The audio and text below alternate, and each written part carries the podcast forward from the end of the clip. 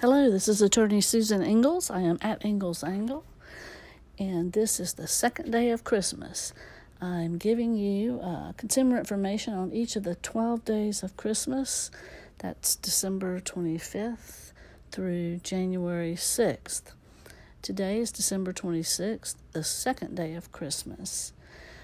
Now, on the first day of Christmas, I gave you the gift of information on the one most important thing in consumer protection law, and that is the importance of reading the contract.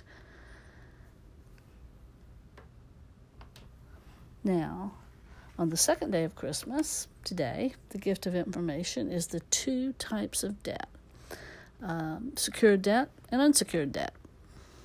So, first, let's take secured debt. That's when you borrow money or get a loan and you put up or pledge collateral to secure the loan. So, when you get a mortgage loan on a house, for example, you're pledging that property, that house, as collateral for the loan. The property gives the lender security that you'll pay back the loan. If you don't, they will take the house back, sell it, and put that money towards your loan balance. Same is true for a car loan. Payment is usually secured by pledging the car as collateral. If you don't pay the loan as agreed, the lender will take back the car, sell it, and put that money toward the car loan balance. Um, and in South Carolina, with a mortgage, that's called foreclosure. With a car, it's called repossession. The second kind of un, uh, debt we'll talk about is unsecured debt. An unsecured debt is one where the lender has no protection against your failure to pay as agreed. There's no guarantee, uh, there's no collateral or property that can be taken from you if you don't pay the debt. So, credit card debt, uh, department store accounts, medical bills, those are some typical types of unsecured debt.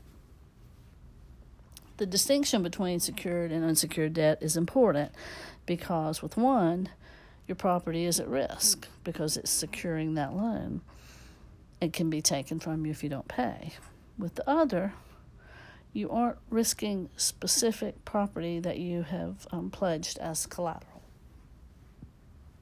But remember, if you get behind on the unsecured debt, don't turn it into secured debt that most often happens when um, a lender offers a loan to consolidate your credit card debt, for example.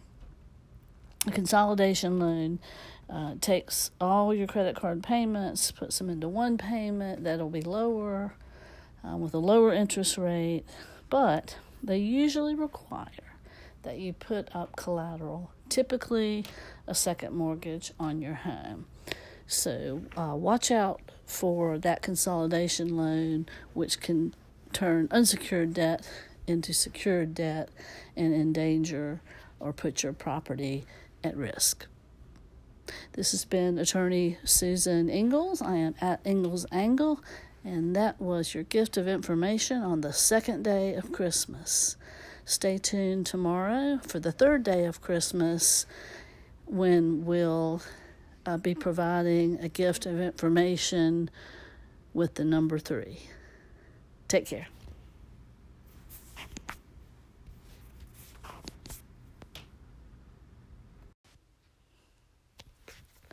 Hello, it's attorney Susan Ingalls. I am at Ingalls Angle, and it's the fourth day of Christmas. I am bringing you uh, consumer law information each day of the 12 days of Christmas. On the first day, I brought you the most important thing in consumer law, which is to always read the contract before you accept those terms and conditions. On the second day of Christmas, it was the two types of debt secured and unsecured. And on the third day of Christmas, it was three common types of telephone scams. Today, on the fourth day of Christmas, December 28th, I'm going to tell you four bits of information that make up the anatomy of a security freeze on your credit report, or how to place, thaw, or lift a security freeze. So, number one, when a security freeze is in place, a business that receives an application for products or services cannot get access to your credit report without your permission. So it's frozen, but you can provide your credit information to in an application for products or services as long as you're giving your permission. Number 2, the security freeze will not affect your ability to pull your own credit report or receive credit monitoring services. And businesses you currently have a relationship with can still access your credit report. Number three, to place a freeze, you must contact each of the three major credit reporting agencies, and that is, of course, Equifax, Experian, and TransUnion.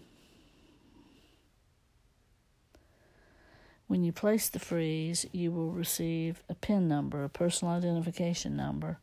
When you want to apply for new products or services, then the PIN will be required to temporarily lift or thaw the freeze, either for a specific creditor or for a specified period of time. That PIN is also needed in order to permanently remove the freeze on your credit or your security.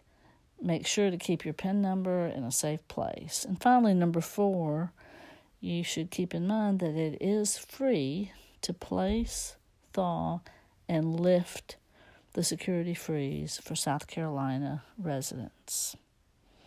That is your